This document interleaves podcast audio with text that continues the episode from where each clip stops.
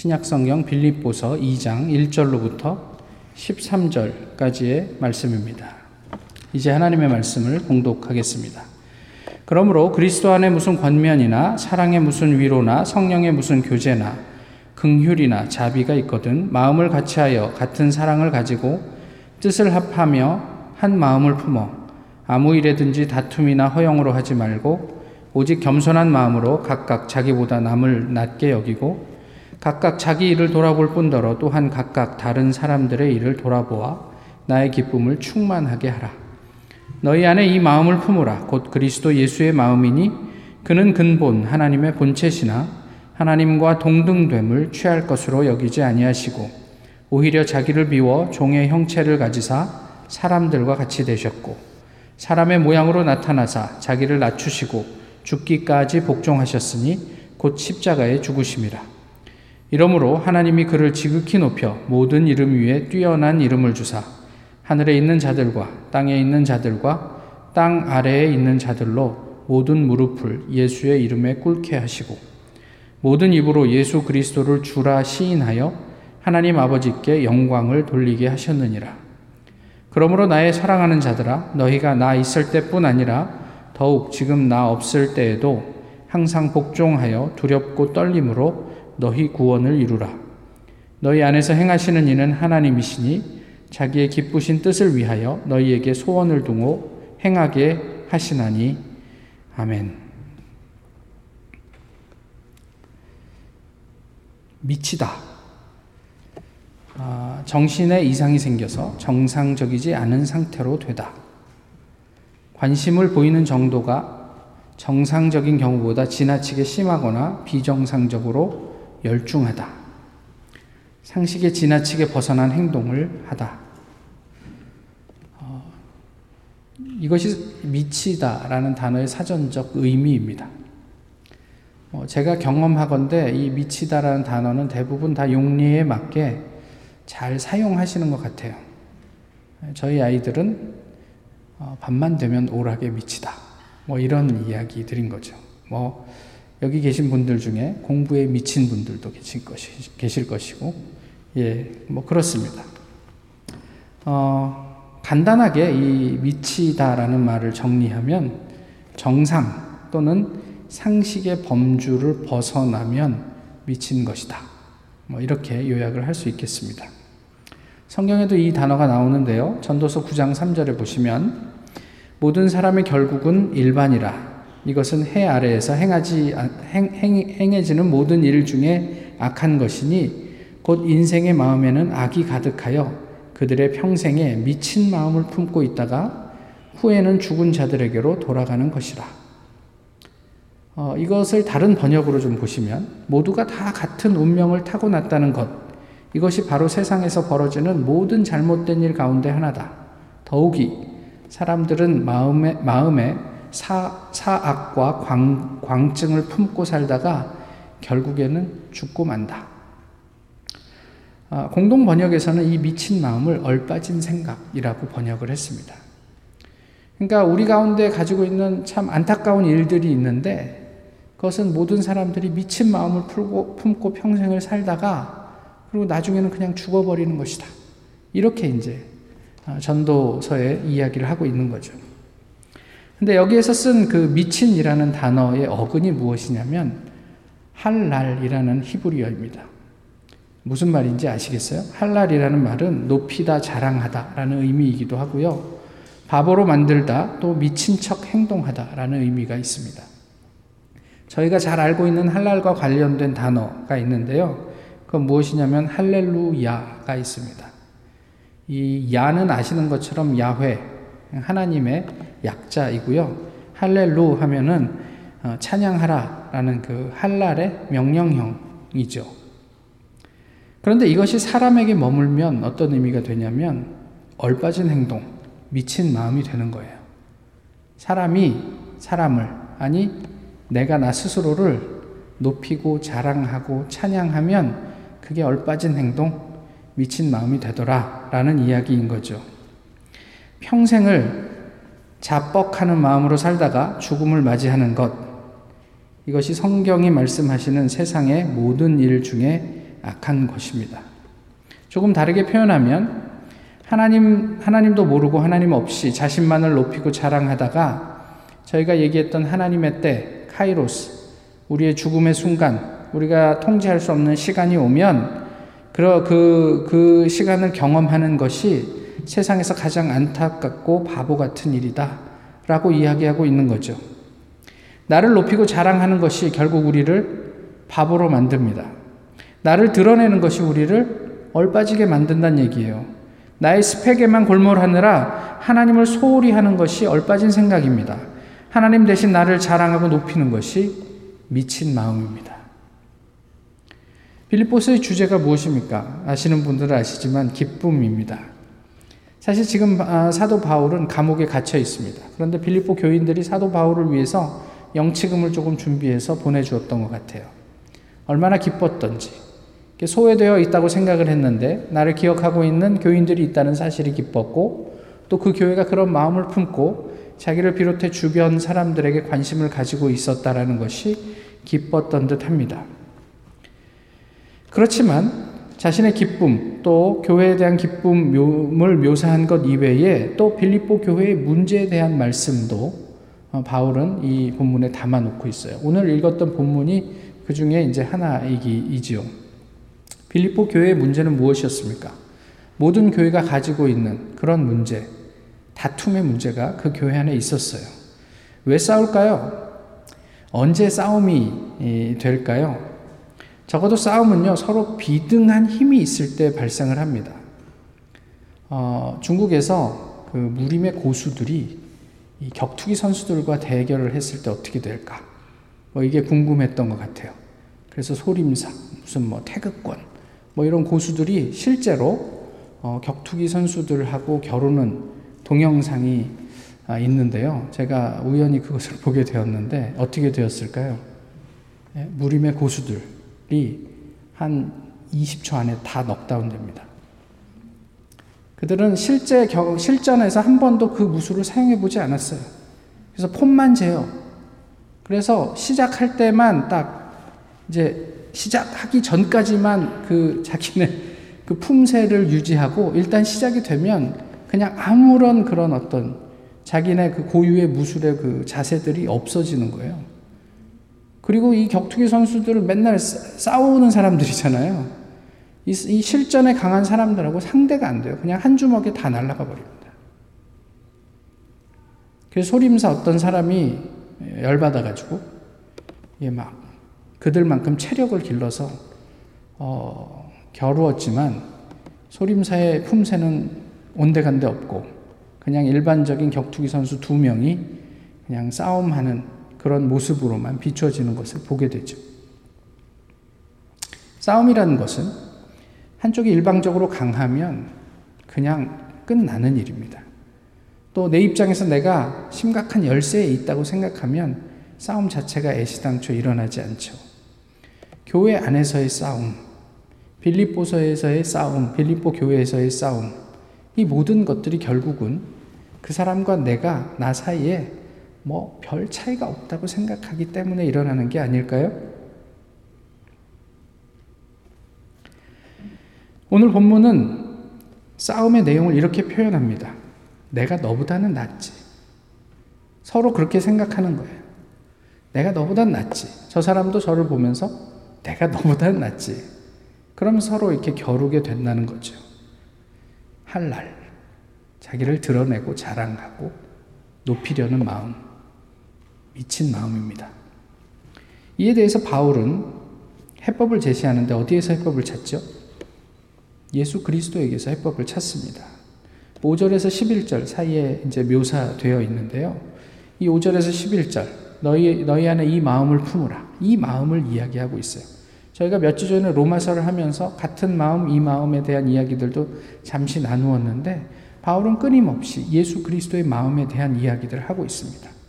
그는 근본 하나님과 본체이지만 하나님과 동등됨을 취할 것으로 여기지 아니하시고 오히려 자기를 비워 종의 형체를 가져 사람들과 같이 되었다.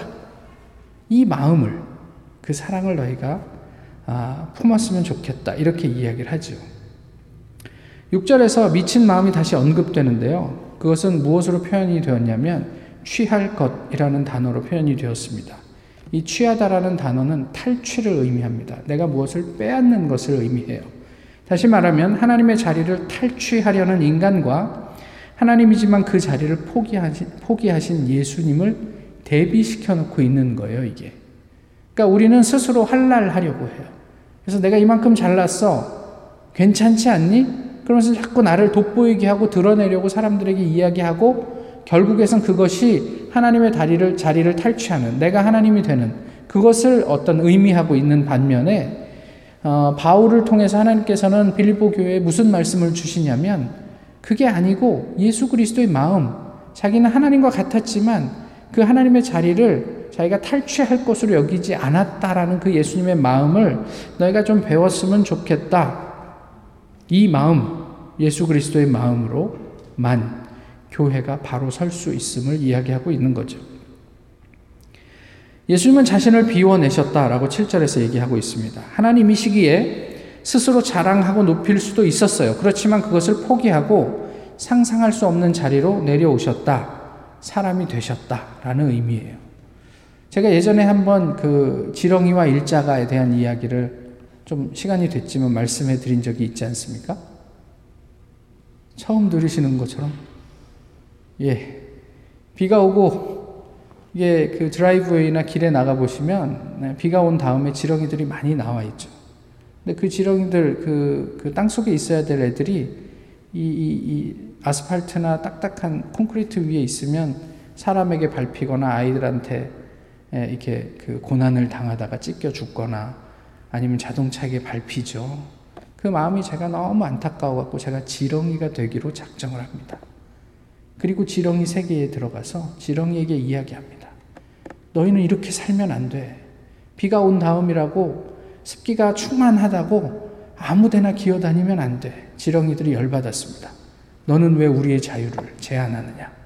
그래서 저를 잡아서 일자가에 달려, 달아 죽였습니다.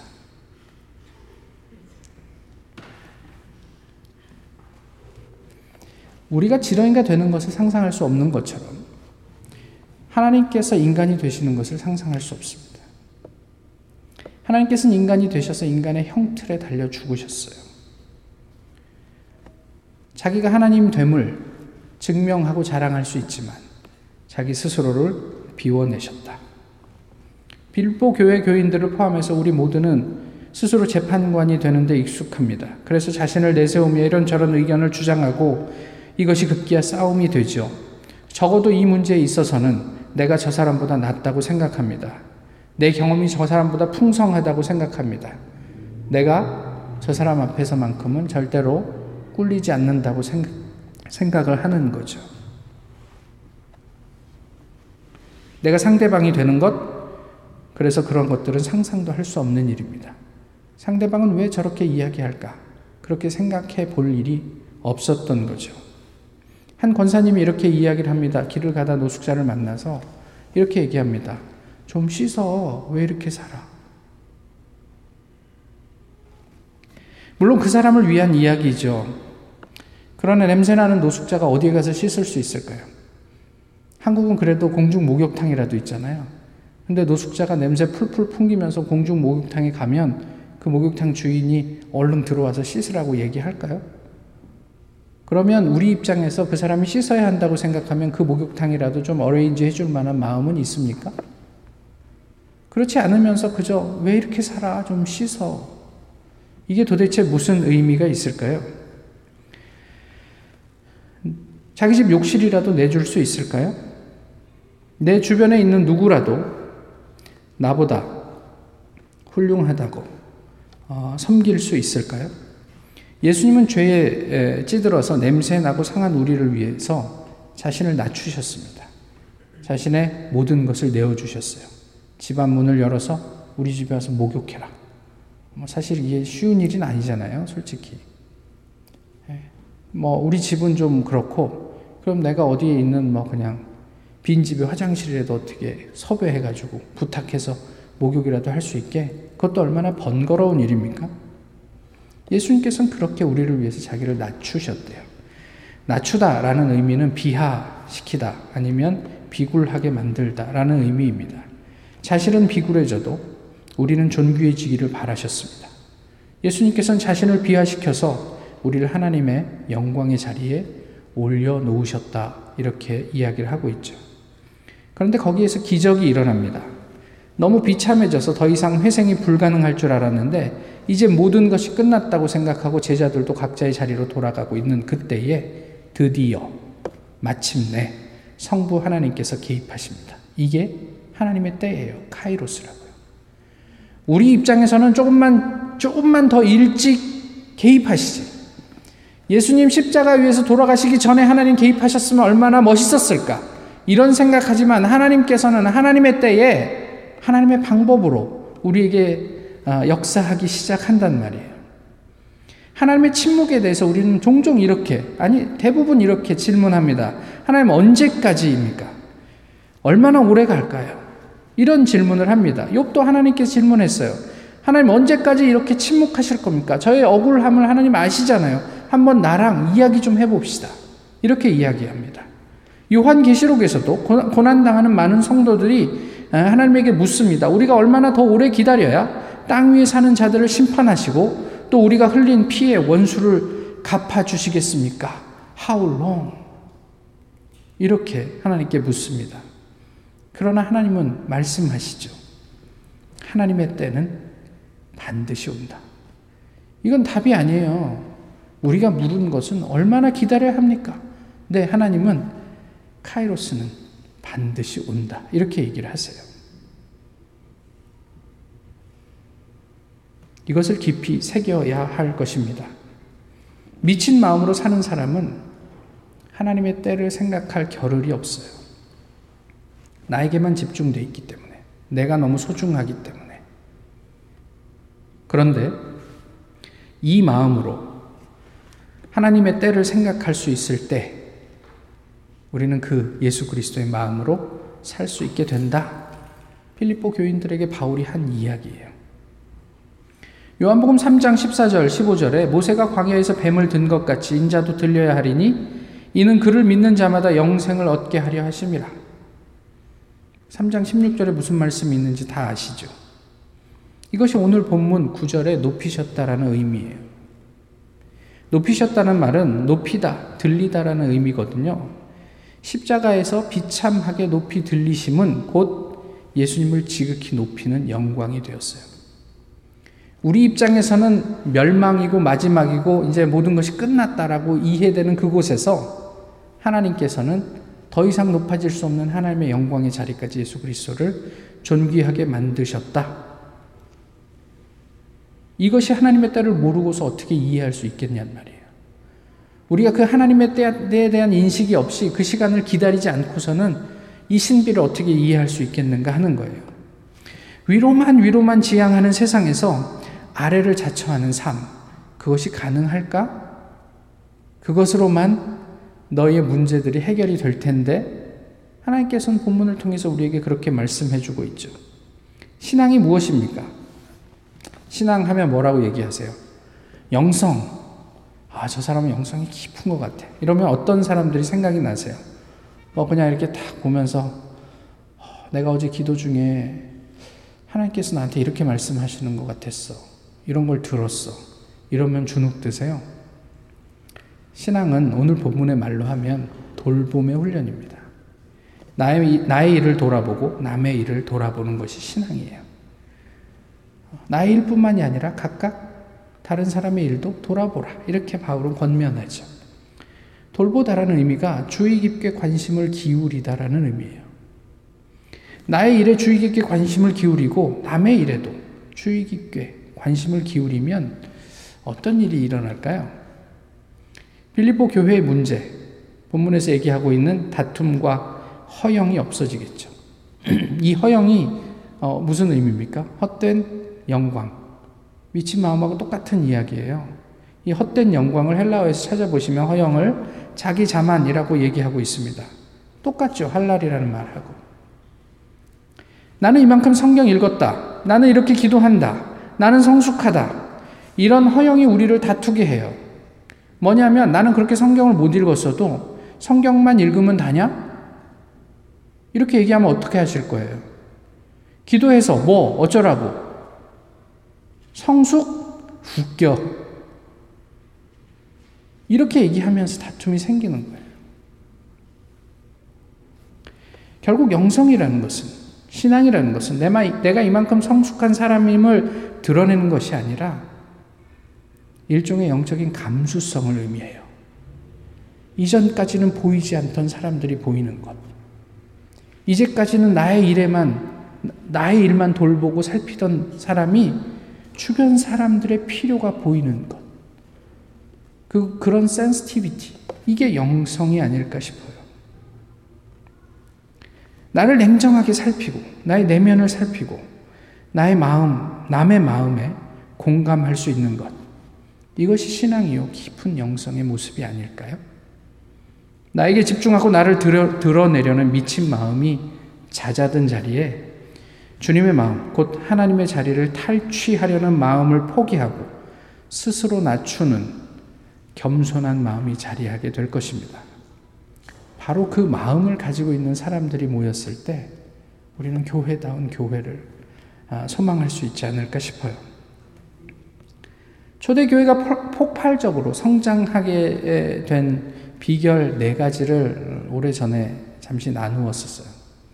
기억은 안 나시겠지만, 그 중에 첫 번째가 무엇이냐면요. 아, 교회는 새로운 정체성, 가치관을 정립시켰다.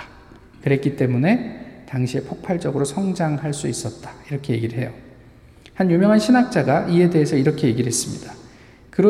그리스도인 공동체는 사회의 수직 위계 구조의 밑바닥에 자리한 사람들이 자신의 소중하고 가치 있는 존재라는 의식을 함양할 수 있게 해줄 가치 체계를 발전시켰다. 뭐 이거 신학자가 이런 설명을 하면 이게 뭐지 완전히 더 이게 오리무중 어려운 곳으로 갈 수 있는데 쉽게 얘기하면 당시에 그냥 소외되고 최하층민으로 여겨졌던 사람들이 아 나도 창조 질서 안에서 목적이 있는 사람이구나 의미가 있는 존재이구나 존귀한 사람이구나. 아니, 하나님의 영광을 함께 누릴 수 있는 그런 사람이구나. 라는 가치를 그들에게 주었다는 거예요. 한국 교회에서도 그, 그, 그, 그 선교사들에 의해서 복음이 처음 전해질 때 한국 사회에서 영향을 미쳤던 아주 대표적인 이야기들이 그런 거예요. 청년들 중에서는 어, 작년에 우리 그 언더우드 장로님께서 오셔서 어, 본인 할머니께서 어, 이렇게 경험하셨던 이야기. 정말 그냥 지게꾼 하나, 죽어가는 지게꾼을 자기의 그 무릎에 눕혀놓고 울고 있는 그 모습을 보면서 다른 어떤 한 사람이 도대체 인간 취급도 못 받는 저 사람을 위해서 왜 서양에서 온 저 사람은 저렇게 울고 있는가 때문에 한 마을이 복음화 될 수 있었다는 것.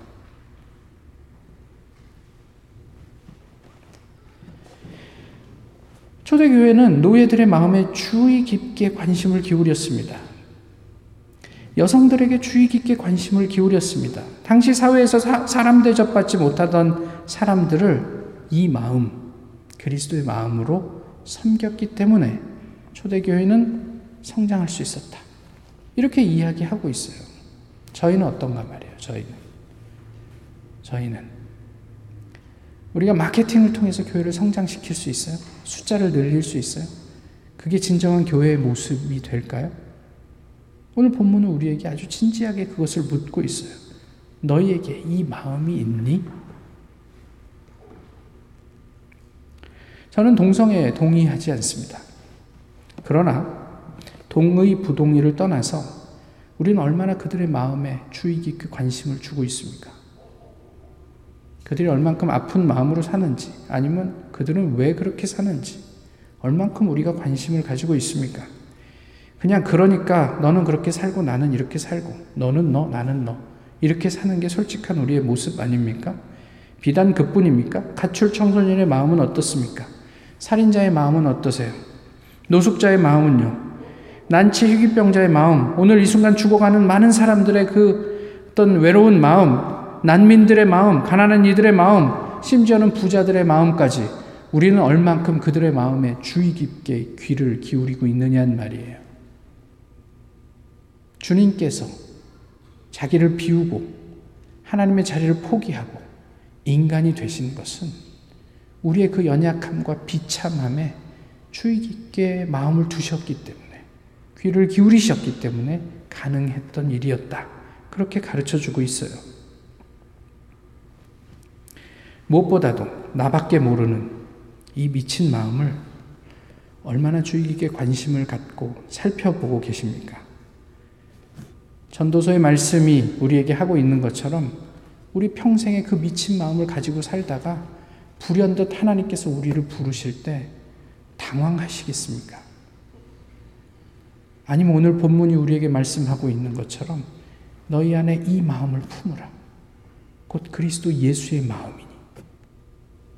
이 마음을 품고 어, 세상 가운데 하나님의 기쁨이 되시겠냐 하는 말이에요. 이 마음, 곧 그리스도 예수의 마음, 돌보는 마음, 또 겸손한 마음을 사는 것이 그리 쉬운 일은 아니죠. 5절에서 이 마음을 품으라 라고 했을 때 이 품다는 이해하고 생각하다, 또 느끼다, 찾다, 분투하다 이런 의미가 있습니다. 그래서 하나님께서는 이 마음을 품으라고 말씀하셨나 봐요. 어, 이 단어를 쓰셨나 봐요.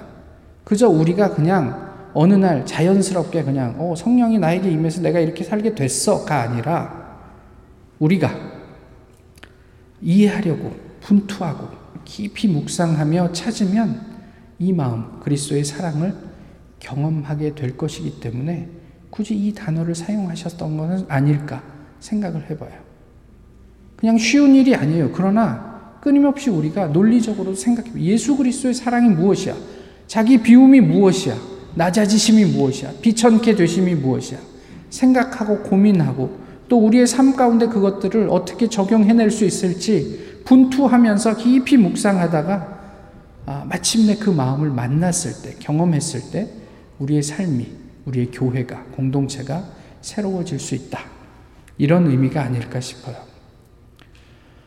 12절과 13절은 사실은 한 번 더 설교를 해야 할 만큼 어떤 내용들을 담고 있습니다. 사실 오늘 본문 자체가 너무 길고 어, 많은 이야기들을 담고 있어서 이것을 한 번의 설교에 이 말씀을 드리기가 참 쉽지가 않았습니다. 근데 다음에 기회가 되면 이 12절과 13절을 함께 나누게 되겠지만요. 12절에는 이 공동체라는 의미를 아주 깊이 담고 있어요. 어쨌든 간에 우리의 구원이라는 것은 우리가 이루어가야 하는 구원이라는 것은 나 자신에게만 국한된 것이 아니라 우리 모두가 함께 두렵고 떨림으로 이루어가야 할 하나의 과정임을 성경은 우리에게 말씀해 주고 있습니다. 그 전에 모쪼록 우리 모두가 미친 마음에서 벗어나서 이 마음으로 하나님의 기쁘신 뜻, 뜻 안에 거할 수 있기를 소망합니다. 나에, 나에게만 집중하고 내 자식에게만, 내 가족에게만 집중하는 그 얼빠진 생각에서 벗어나서 하나님께서 기뻐하시고, 온, 하나님께서 기뻐하시고 온전한, 온전케 생각하시는 그 하나님의 자리를 우리가 함께 더불어 어, 추구하고 소망할 수 있게 되기를 원합니다. 기도하겠습니다. 귀하신 주님, 오늘도 저희 주님 앞에서 아, 예배하게 하심을 감사합니다. 저희가 주님의 마음을 품고 본받는 길이 무엇인지를 더 깊이 고민하고 또 그것을 위해서 어, 씨름하게 하시고 그 안에서 하나님께서 역사하시는 가운데 하나님의 놀라운 때를 경험하는 저희 모두가 되게 하옵소서. 간절히 바라옵기는 저희 주님의 교회 모두가 하나님의 공동체를 이루어 하나님 나라와 복음을 위해서 하나님 기쁘신 대로 선하게 쓰임 받게 되기를 소망합니다. 예수 그리스도의 이름으로 기도하옵나이다. 아멘. 찬송가 455장 함께 부르시겠습니다.